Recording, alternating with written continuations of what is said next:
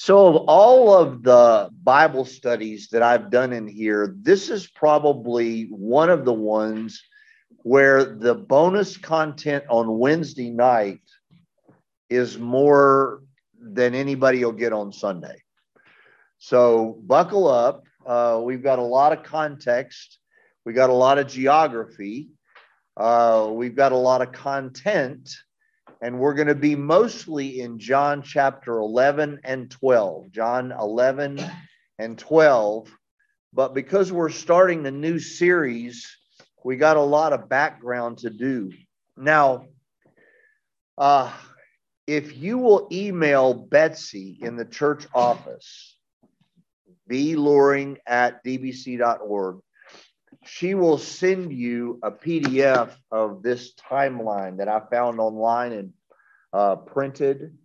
And uh, if you will, uh, uh I, Gary also has it. If you want to uh, uh, email him, this is a decent timeline of Holy Week with the places and people that were involved.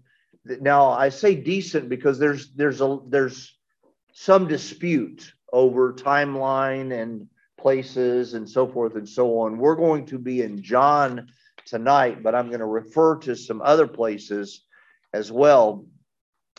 So the series is called Destination Resurrection. And what we're trying to do with the series is to say that there were places that Jesus went in the last week of his life that were significant both in the place itself, but also what happened there. So, the place, the people, and the events, we're going to unpack those week to week. Now, let me give you some of the disclaimers. It's always challenging for preachers to do a series uh, that leads up to Easter because most of what happens happens in the last six days of Jesus' life. And that's between Palm Sunday and Easter. So I have to uh, uh, make you go back in time a little bit because we won't do Palm Sunday until Palm Sunday. And Palm Sunday is the week before Easter. So we're going to have to cover some ground before then. But understand that everything that we will do in this series is in the last week of Jesus' life on earth. The, the last uh, uh, six, or depending on how you look at today, seven days of Jesus' life. And that all of the gospel writers handle it a little bit differently. So, so just keep that in mind. Um, I planned this series with the understanding that I was going to go to Israel in February. I, I thought I was going to have just been to Israel and been real excited because I was going to make sure I saw all these places and took pictures and took notes. But uh, that's going to have to wait until May of 2023. That's when we will go back to Israel looking forward to it. I think it's going to be a big trip. My brother from Alabama is going to join us. There's already 15 people from his church that want to come with us. So uh, you'll have two Jacksons to guide your trip. He's the younger and better looking. I'm the smarter. We'll just leave it at that. Um, but I thought about that whenever you go to Israel, it is a, it is a pilgrimage. You try to go to the places that Jesus went. You try to go to the places that have significance, whether Old or New Testament.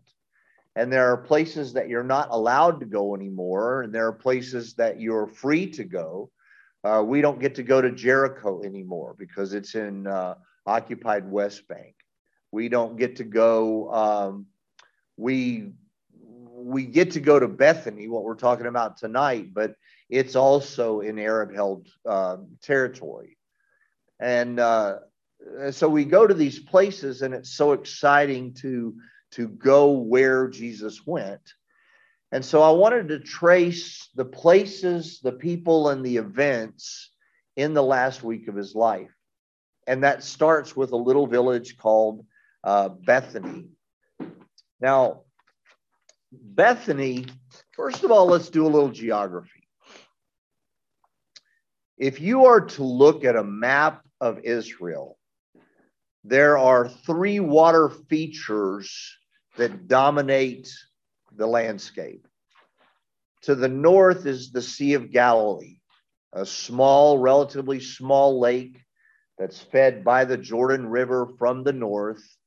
Uh, the Jordan River is the second, it flows from north to south in Israel, and it flows from the uh, uh, base of the mountains that shed snow and the water that uh, populates the aquifer for the Jordan River down through Caesarea Philippi into the Sea of Galilee, out the southern end of Galilee, through the Jordan Valley, eventually down to the Dead Sea. So you're you're in a north south. The Sea of Galilee is the in the northern third of the country. The Dead Sea is in the southern third of the country, and the Jordan River connects the two. Jerusalem is much closer to the Dead Sea than it is to the Sea of Galilee.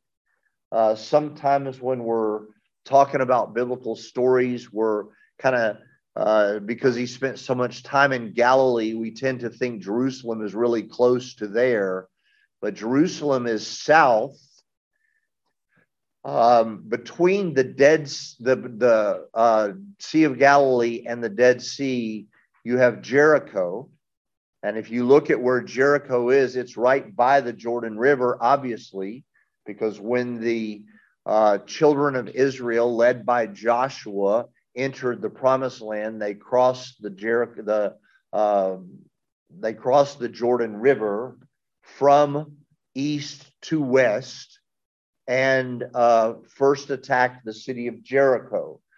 Jericho is also pretty close to Jerusalem, maybe about, uh, Jennifer, help me, 12 miles away. But when the Bible says he went up from Jericho to Jerusalem, all we Americans think of a map, and up is north, so Jerusalem must be north of Jericho. It's not, it's south and west, but it changes elevation by about 3,000 feet. Jerusalem is in the mountains, Jericho is at, uh, at sea level, at or below sea level. And so the elevation change between Jericho and Jerusalem is about 3,000 feet. Ephraim, another town that you're going to hear about tonight, was sort of north of Jerusalem and west of Jericho.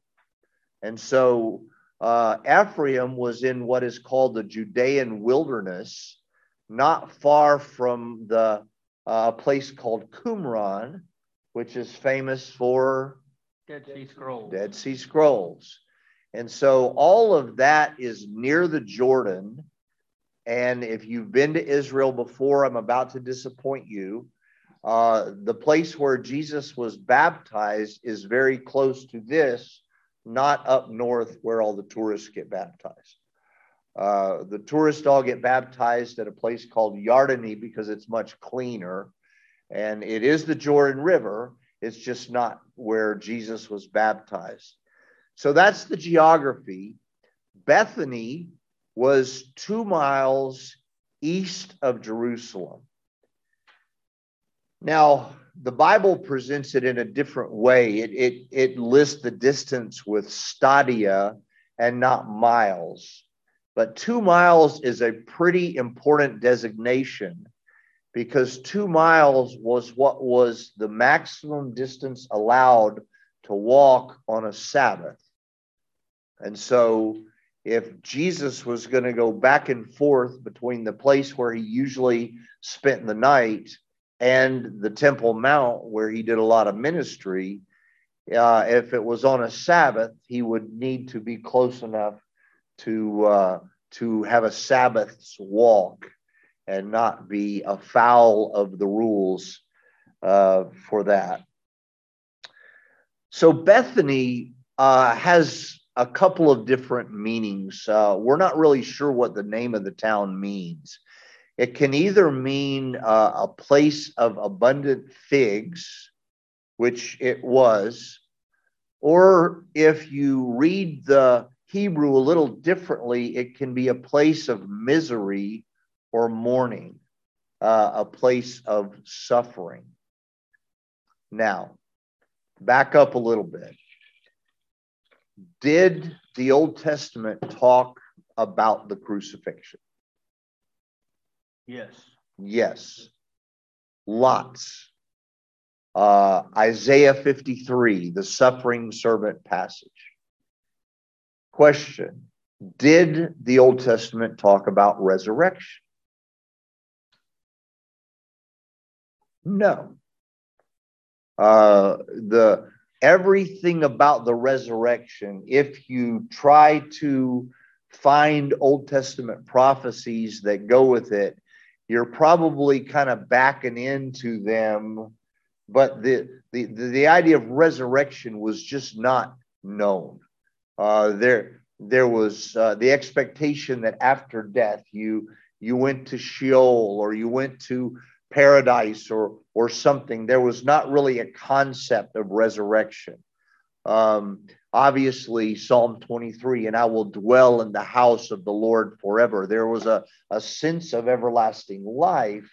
There just was not a thought of bodily resurrection. That that emerged in New Testament times, and as you know, became quite a, a, a place of conflict between the Pharisees and the Sadducees one of them believed in bodily resurrection, the other one didn't. So online, we have a, a question in the room. Uh, Greg asked, Why do I think that there are so many prophecies about the crucifixion or the that Jesus would be the suffering servant, the Lamb of God who would take away the sins of the world, but very little uh, indication of uh, resurrection, very very few, if any, prophecies on resurrection. Bob Harsh, you got any ideas about that? Well, I'm sorry, but uh, I don't think I can solve that for you. I know that you know what came to my mind when you were talking uh, was uh, that when when uh, Solomon's Solomon's son to Bathsheba died, he said that uh, he, he couldn't go where he is, but he would someday. But that doesn't mean he's going to get resurrected. It could be just a uh, a spiritual body. Yeah. It could be inter- interpreted as that. And the reason I bring that up, Greg, is because in the in the scholarship about the resurrection, scholars are really split about what really happened. Uh, some modern progressive scholars argue that because the Old Testament didn't talk about resurrection, that resurrection was a, a, a spiritual and symbolic state and not a bodily resurrection. And so it it occurred to me to ask the question, why was the resurrection such a big deal? Paul made it a huge deal in 1 Corinthians 15. He said, if, if not for the resurrection, all of our preaching is in vain. And, and some scholars think he was talking about a spiritual resurrection. I think he was talking about a bodily resurrection. I personally think that that was one of the things that separated the Old Testament message from the New Testament message. I think it was one of the things that that called us into a new place, a new way of thinking that God is doing a new thing that in the Old Testament he established a covenant with his people. He said, "I will take care of you forever. You will be my God. I will be your people. Uh, you will be uh, my people. I will be your God." Uh, and in the uh, New Testament, we we needed to place our trust in Emmanuel, God with us. God incarnate, God in human flesh, God with a body. And so, if he, uh, my thoughts, okay, Greg, just my thoughts. I think God did that so that we could understand it. I think that he told us, he, he instructed us to regard Jesus as fully human and fully God. And so, if he was going to be fully human, then to defeat death, we would need for that to be uh, uh, uh, complete. We would need to see a resurrected body that that that he had defeated earthly death, not just kind of some kind of spiritual metaphor. And th- that's important because of what Martha says in the passage that we're dealing with today. She acknowledged the Old Testament prophecy. I believe I will see you at the last day. I believe I will see you in the final resurrection. I believe that all things that, that I will see my brother again. She wouldn't believe that he would be physically resurrected. And so between Lazarus's physical resurrection and Jesus's physical resurrection, I think that it's a way that God helps us to understand we need that for us to fully embrace Jesus, fully human, fully divine. So uh, Nelson says his small group is studying Revelation, and the question there, if I understand it right, is at the last day, at the return of Christ, is that a physical, bodily return or a spiritual symbolic return. Yeah. I, I my my my personal thought is that whenever he's on earth, he's a body. That that when we need him to be a body, God lets him be a body. When we need him to be a spirit, God lets him be a spirit. The, the, the Father, the Son, and the Holy Spirit, God doesn't need those definitions to define himself. When asked to define himself, God just said, I am. He defines himself with the verb to be. and so when God defines himself with the verb to be, it's it's it's our understanding that brings about the Father, the Son, the Holy Spirit, the bodily resurrection. Now, Nelson, you're kind of burying the lead because you know where the Bible says he's going to return, right? Yeah. Bethany. this little town, this little nothing town that we're studying tonight it's at the top of the Mount of Olives, and it says that that's where Jesus will return to enter the city of Jerusalem from the east. Resurrection, or was it a crucified in the flesh, and then it was a uh, he was in the flesh, but in the spiritual resurrection? I'm saying it was a bodily resurrection. Okay. I'm saying that the people who saw him understood it to be a bodily resurrection. Okay. Uh, he, he he did walk through walls, which is unusual, but uh, he the people who saw him understood it as a bodily resurrection. Yeah, scarred hands. He ate dinner with them. Bob, you had a thought. Uh, I've been studying uh, in Acts recently, and uh, I've been interested in a few times it tells what Paul was preaching. And what came to me is almost every place the thing that got people's attention was his teaching about the resurrection. Luke uh, goes out of his way, I think, to tell us about um, the resurrection. And of all places, even in Athens, where they had the pantheists, not even Jewish people, uh, that was what he preached. It says in, right. in Acts 17, that's what he preached the resurrection. And so I think to Paul and to Peter as well, uh, the preaching of the resurrection is what set Christianity, the, the Jesus that they followed, apart from every other religion.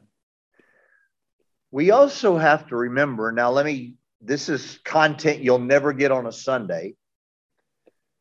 Paul wrote much earlier than the Gospels wrote.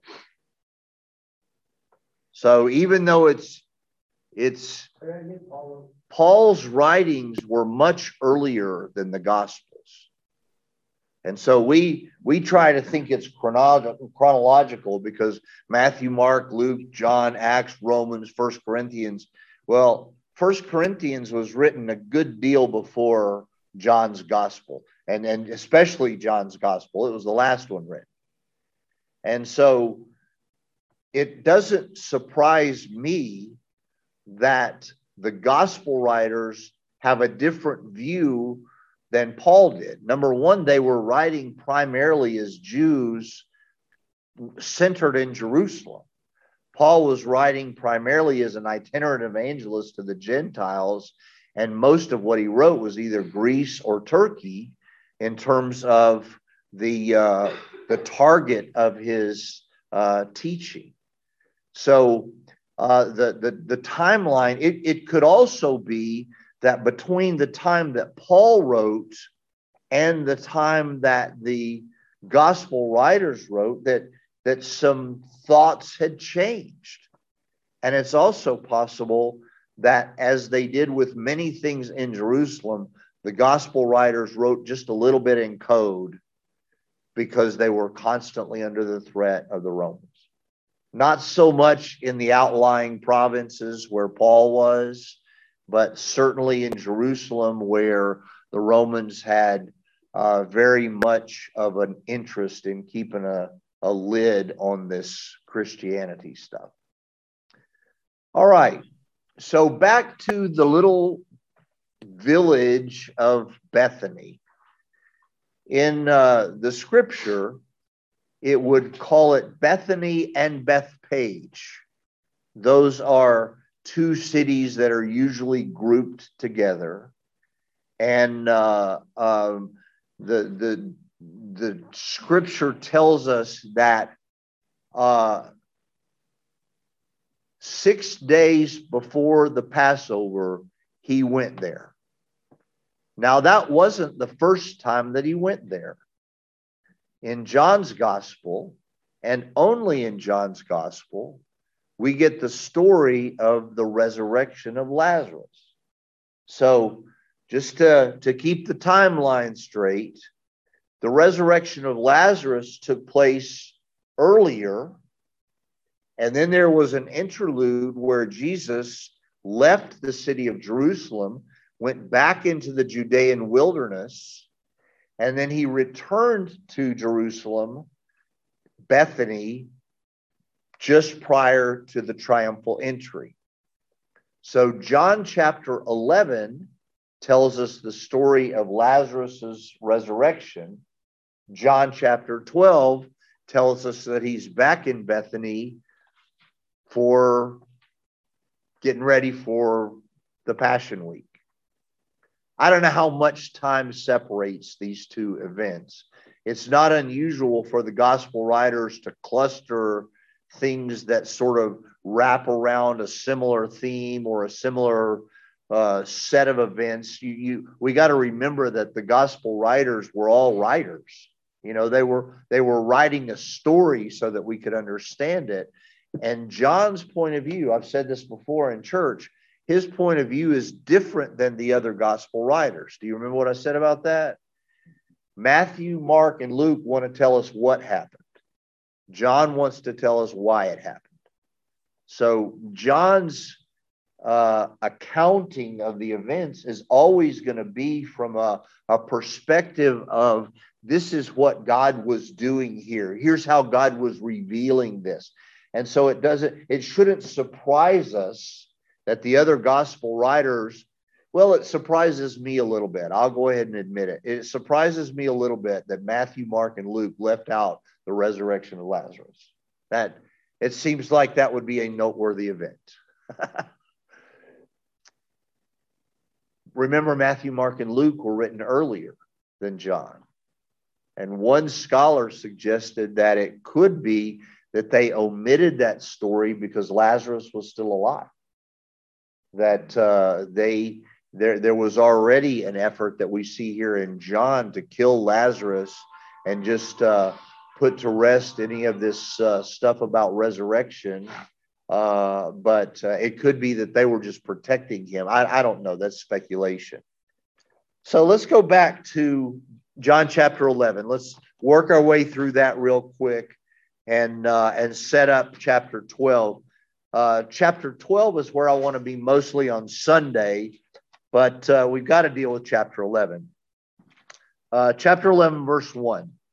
A certain man was ill, Lazarus of Bethany, the village of Mary and her sister Martha. So these were three siblings Mary, Martha, Lazarus.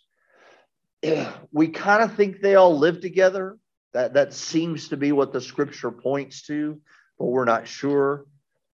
Then John does what John does occasionally. He gets something out of order because he wants to make sure we understand the context.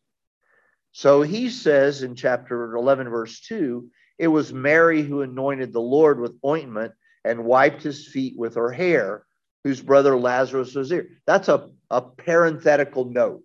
That, that hasn't happened yet, but it had happened before John wrote it down.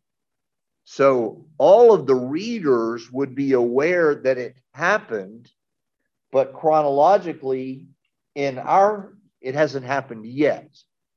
He does the same thing. Let's let's cheat just a little bit. Look over at John chapter 12, verse 4. After Mary anoints Jesus's feet, there's another parenthetical note that John puts in there. But Judas Iscariot, one of the disciples, he who was about to betray him, well, that hadn't happened yet. We, we haven't even had the triumphal entry yet. So he it, it gives us this parenthetical note so that John keeps us focused on why stuff happened and not just what happened. He wants to make sure that we know which Mary he's talking about because apparently her story of extravagance and that's that's going to be the central part of the sermon on Sunday. He he wanted to make sure we know which Mary we, he was talking about. Now, there's another reason perhaps he did that. Anybody got a thought? Luke gives us another story of a woman who anointed Jesus's feet with perfume and wiped it with her hair. It's way back in Luke chapter 7, and it presents her as a sinful woman. A lot of people think that was Mary Magdalene. Now, again, speculation as to why Luke includes that story and not this story, why John includes this story and not that story, why Luke's story is different from Matthew, Mark, and John. Uh, all speculation and all unnecessary. There was a woman who demonstrated this extravagance to her. Luke portrays her much early in Jesus' ministry as a sinful woman. John and the others present her as Mary, sister of Martha and Lazarus, uh, much later in Jesus' ministry. And so he tells us who she is. The sisters sent for Jesus. Apparently, he was near, likely in the wilderness, Judea wilderness. Um, said, uh, Lazarus is sick. Jesus said to the disciples, This illness doesn't lead to death. It is for the glory of God, so that the Son of God might be glorified through it. Again, the why, not the what. This was a sickness to death. By the time Jesus decided to go to Jerusalem, Lazarus was dead. And so he's saying this is the, the beginning of the end. This, this is to let you guys know what's out there, what's on the horizon. The glory of God will be revealed in that you will know that I have power over life and death. That's the message that John wants us to have in 11 and 12. It, it, that's why he grouped these two stories together. He, he wanted me to have something to say at five funerals this week. He wanted me to be able to say, uh, it, it, we grieve, we, we are sad when a 90 year old woman goes to be with Jesus, but we have the hope of resurrection. So we rejoice that she can go and be with Jesus and dwell in the house of the Lord forever. So, so the fact that resurrection it, it, it gives us some handles to hold on to when we when we uh, uh, said goodbye to Jane Autry today all of us in the room were, were thinking in terms of her bodily being in a different place. Now, we don't know what body, bodies in heaven are like. I'm hoping I'm going to be a lot skinnier. We don't, we don't know what bodies in heaven are like. But Jesus gave us this, this solid idea. He, he gave us this, this illustration, this example, so that we can wrap our minds around what it is to live after this life in another life. I, I firmly believe that, Greg, to your point, that a whole lot of what bodily resurrection is about is helping us humans understand the infinity of God. That, that his greatness would be beyond our comprehension if it weren't for a few little breadcrumbs that he leaves us so that our human minds can even begin to comprehend. But that's another sermon. Kathy, are you asking a question or have I blown your mind? Okay. Just, she was pointing at her head like her head hurt. And I understand that. Okay. So, little interlude between chapter uh, 11, verse 5, and uh, um, when he went to uh, uh Bethany uh, it, it, tells us a little bit about the relationship the, between Jesus, Martha, Mary, and Lazarus. Probably explains why he uh, most often, when he was near Jerusalem, he stayed at their house in Bethany. Um, uh, the disciples said, uh, Hey, I'm, I'm not sure it's time to go to Jerusalem. They're trying to kill you there. He says, uh, Well, let's go anyway. And uh, Thomas ends that section in verse 16 by saying, Let us go that we may die with him. So then in 17, Jesus gets to Bethany, and it tells us again Bethany was near Jerusalem, about two miles off, uh, 15 stadia, uh, a Passover walk. And many of the Jews had come to Martha and Mary to console them concerning their brothers. So it was a pretty big crowd. When Martha heard that Jesus was coming, she went and met him. So she went out on the road. Uh, I don't know what road it was. Perhaps it was the road up the backside of the Mount of Olives. Uh, we, we don't know, but but she met him on the road, and she said, "If you'd been here, my brother would not have died." Now she wasn't talking about resurrection. She was talking about, "I have seen him heal people." Okay, I I have seen him uh, uh, circumvent death. I don't have any experience in him bringing people back from death. So she said, "You've been here; he wouldn't have died." And he said, probably the most important statement here. He uh, she said, "Even now, I know that whatever you ask from God, God will give you." Jesus said, your brother will rise again. And here we go, Greg. I know that he will rise again in the resurrection on the last day. So in the New Testament, they had begun to give voice to whatever it was the Old Testament was talking about when it said, uh, The Lord prepares a table for me in the presence of my enemies. My cup runneth over. I will dwell in the house of the Lord forever. They, they were beginning to give voice to that and they were calling it resurrection. And so she had a, a, a faith, a, a belief in that kind of resurrection. She said, I get it. He's going to be with us. We're all going to be together one day in paradise. Jesus said, No, I'm the resurrection. Don't, don't put your faith in a place, a faraway uh, possibility. Put your faith in me. Whoever believes in me, though he die, let, yet he shall live. I, I think Jesus is building on her understanding. And quite frankly, that's our understanding. We, we, we have a lot easier time grasping what Martha was talking about than bodily resurrection. So he says, Do you believe this?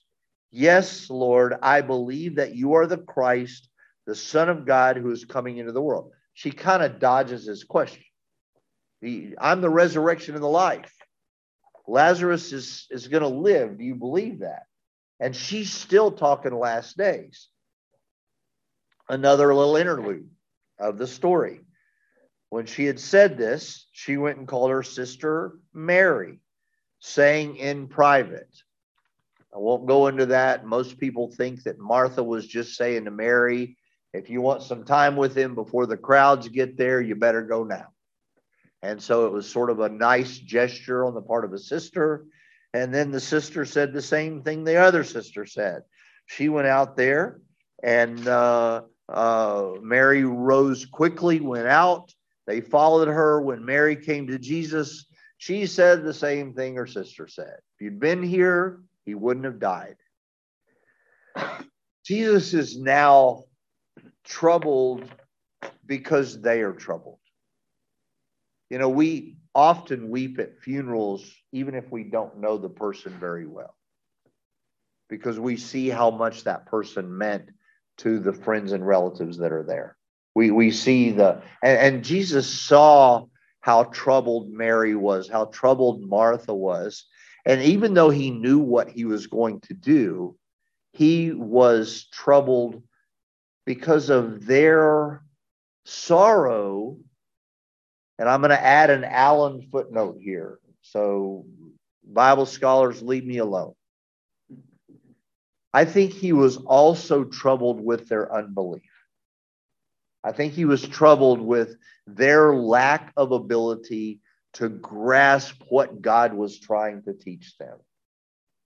Because right after that, the most famous and most memorized verse in the Bible, John 11 35, somebody quote it for me.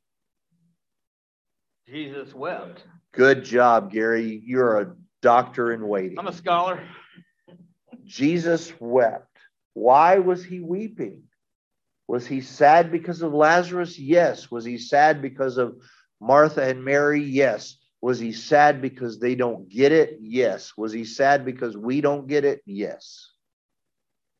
Don't don't miss that he wept for a purpose. He, he wasn't just randomly tearing up. So the Jews said, See how he loved them. Okay, I have a thought occasionally. I wonder if when Jesus wept, he didn't glance over at the city of Jerusalem. Have you ever seen a picture from a group that was in Jerusalem? It's always taken at the same place. You're on the top of the Mount of Olives.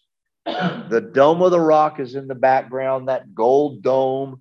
Your, your, your people are all in rows, and you've got the panoramic view of the city of Jerusalem behind them. You've seen those pictures. There's two in my office.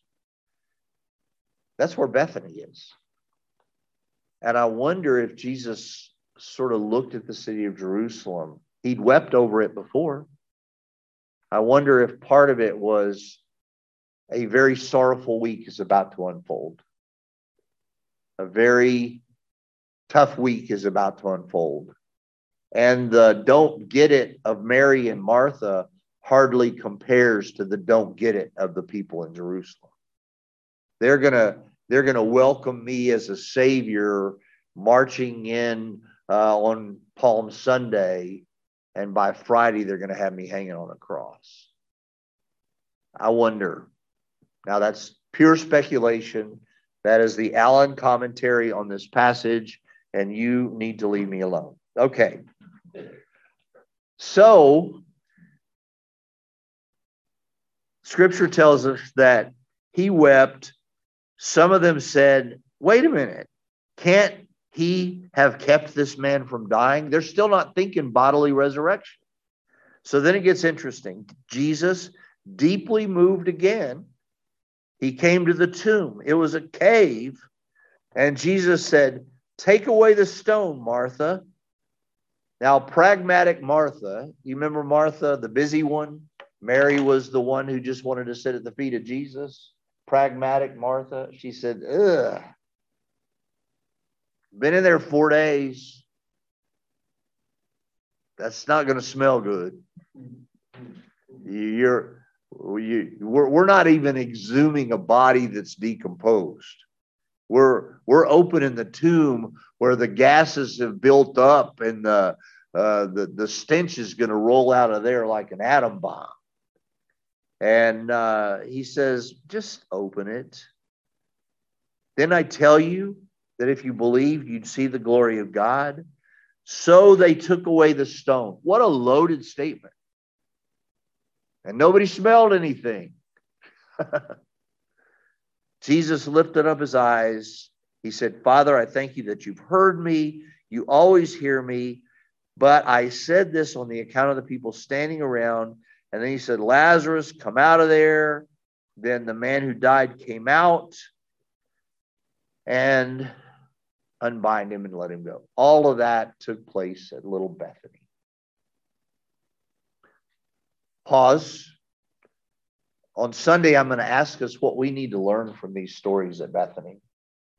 What do, what do we need to learn that, that pierces our hearts?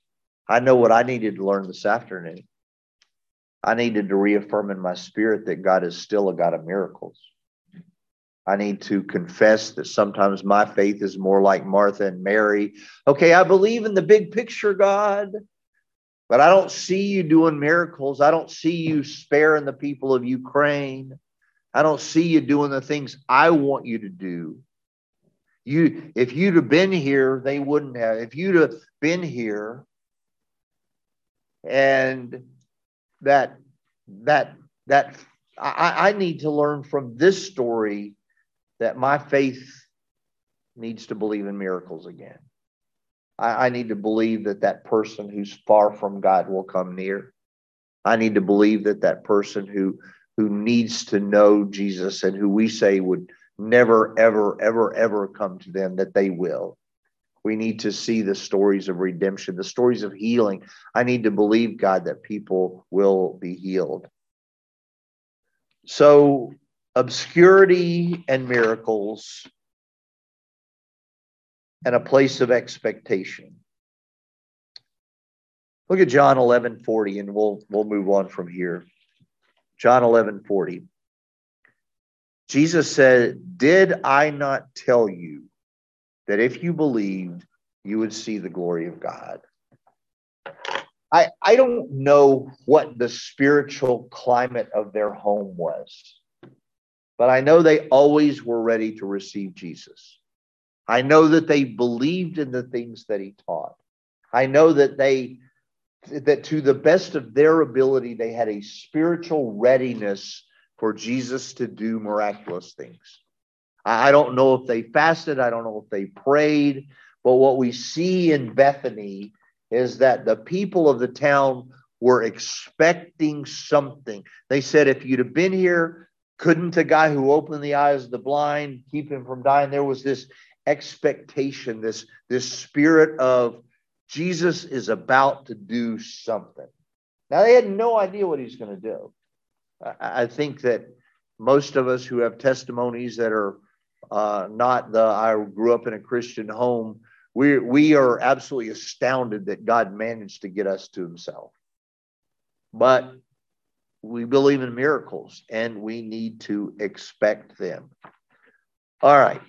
I'm moving too slow, aren't I, Gary? It's later than it's ever been before. Okay, thank you for that. Let's look at uh, the the the opening section of chapter 12.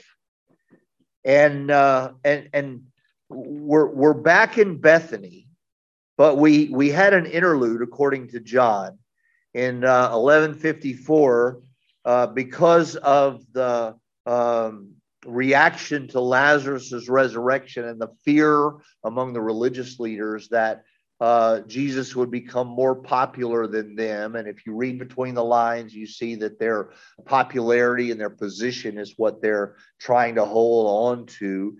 At uh, one point, uh, uh Caiaphas, the the high priest said it's better that one man die uh, for the people than that the entire nation die. And he was, of course, referring to the Romans disrupting their way of life. But uh, so Jesus went away to the wilderness to a town called Ephraim, and that was due north of Jerusalem, uh, out of the mountains, down towards the Dead Sea, uh, but not as far east as Jericho the point is that he got away from the the crowd. He got away from the immediate pressure. But in 12, he comes back to Bethany. Six days before the Passover, Jesus came back to Bethany where Lazarus was, present tense, was, not had been before he died, because Jesus raised him from the dead. So they gave a dinner for him there. Um, I'd probably connect those two statements that they didn't get a chance to fully celebrate that uh, Lazarus was raised from the dead, so they were going to give him a party. Um, a lot of people, because of something that was said in the other gospels, think that this was not at the home of Mary and Martha, but at the home of Simon the leper, and that maybe he was Martha's husband, or maybe he was just a close friend, because Martha is the host in the story, but it's it doesn't really present itself as being at her house. That's irrelevant to anything. It's just interesting. So scripture says that Lazarus was one of those reclining at a table. Mary, therefore, took a pound, which Mary, John made sure we knew who it was back in 11. Which Mary, Mary took a pound of expensive ointment. In your mind, think about how much money you make in a year. This is on everybody's mind. You're about to do your taxes if you haven't already. You had to fill in a little box that said, This is how much money I made this year. That number is what this perfume cost. That number.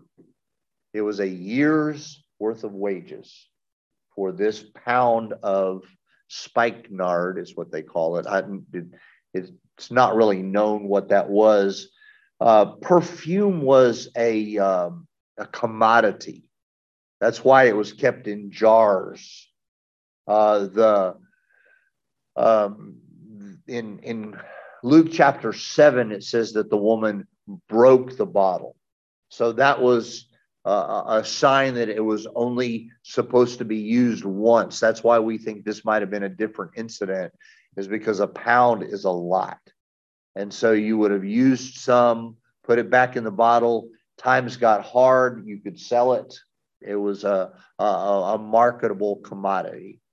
But she used the whole pound on him. Watch what she did she anointed the feet of Jesus and wiped his feet with her hair. So much there, and pretty much that's about all we're going to have time for. Look at the nature of her gift. Bethany was a place of humble extravagance. How long has it been since we push humble extravagance towards God? Jesus is reclining at the table. This is during the meal. This is not after the meal. Usually the, the pleasantries took place after the meal. This happened during the meal. She interrupted the meal. Her her her message was so urgent. She interrupted the meal. She was a Jewish woman. We don't know if she was married or not. But when a Jewish woman came of age, her hair was put up and it was never taken down again in public. Uh, the way that you wear your hair would never be done by a Jewish woman. It, it was considered to be a, a sign that she was uh, available for a man, she was unmarried, uh, or even that she was immoral. And so the fact that she took her hair down to wipe his feet, it was she she, she didn't care what people thought. Her her gift to her Lord was extravagant, it was humble, it was uh, unselfish, it was uh, oblivious to the opinions of others.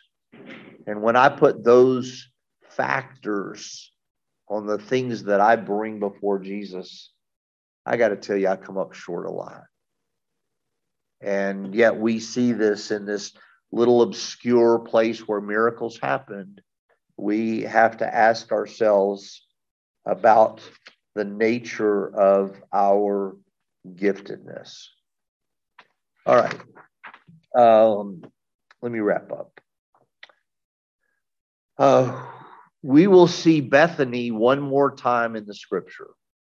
Um, Acts chapter 1, when Jesus ascends, um, according to Luke, it happened at Bethany, this little bitty obscure town, a place where miracles happened, a place where faith was in expectation, a place where we have this example of uh, extravagant humility or humble extravagance, depending on how you want to look at it. All this happened in this little town. And yet, in the prophecy of Zechariah 14:4, on that day his feet shall stand on the Mount of Olives that lies before Jerusalem on the east. When Jesus returns, he will start his march to the holy city right there. He will walk across the Muslim cemetery that they put there, thinking that a rabbi can't walk through a cemetery. He will proceed through the beautiful gate on the eastern side of Jerusalem that the Muslims have filled in with concrete, thinking that that's going to keep him out. And the King of Kings and the Lord of Lords, he will return. All right, let's call it a night. What you think? We'll have more on Sunday. I promise. Questions? We're absolutely sure that that wasn't Mary Magdalene, right?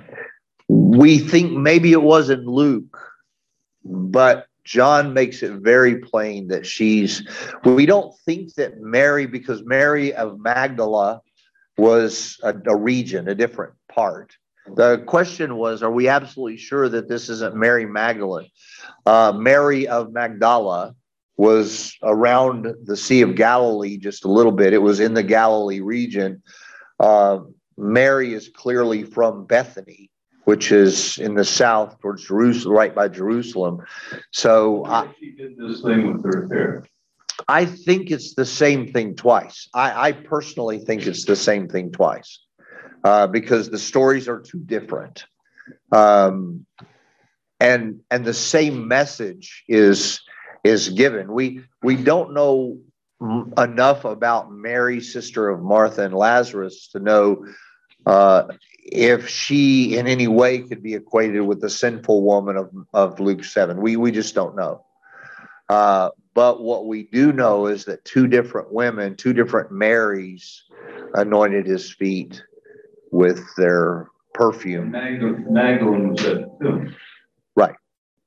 You know, which which was in Jerusalem. Yeah. So it's quite possible that Mary could have been here. But uh, John makes sure we think it's, he, he goes out of his way to make sure we know which Mary it is. In Luke chapter 7, um, Luke has a different take on it. I've always sort of debated that. Oh, yeah, me too. Um, in Luke yeah, Luke 7 36. Uh, they were eating at the home of a Pharisee, so the location is different. A woman of the city who was a sinner, so um, uh, he is still in Galilee. He's he's not yet in the south.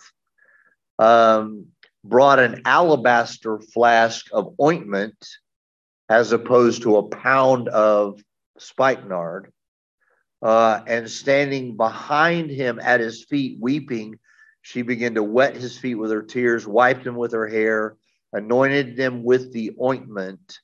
And the word alabaster flask there is the word that's used for a, a, a container that has to be broken in order to be used. Um, and so there, There's a lot of differences, but again, John was not concerned with the order of things. And it may have been that John decided to embellish a little bit here, but we don't have any indications that that's the case. We think that there were two incidents because they're so different in their descriptions.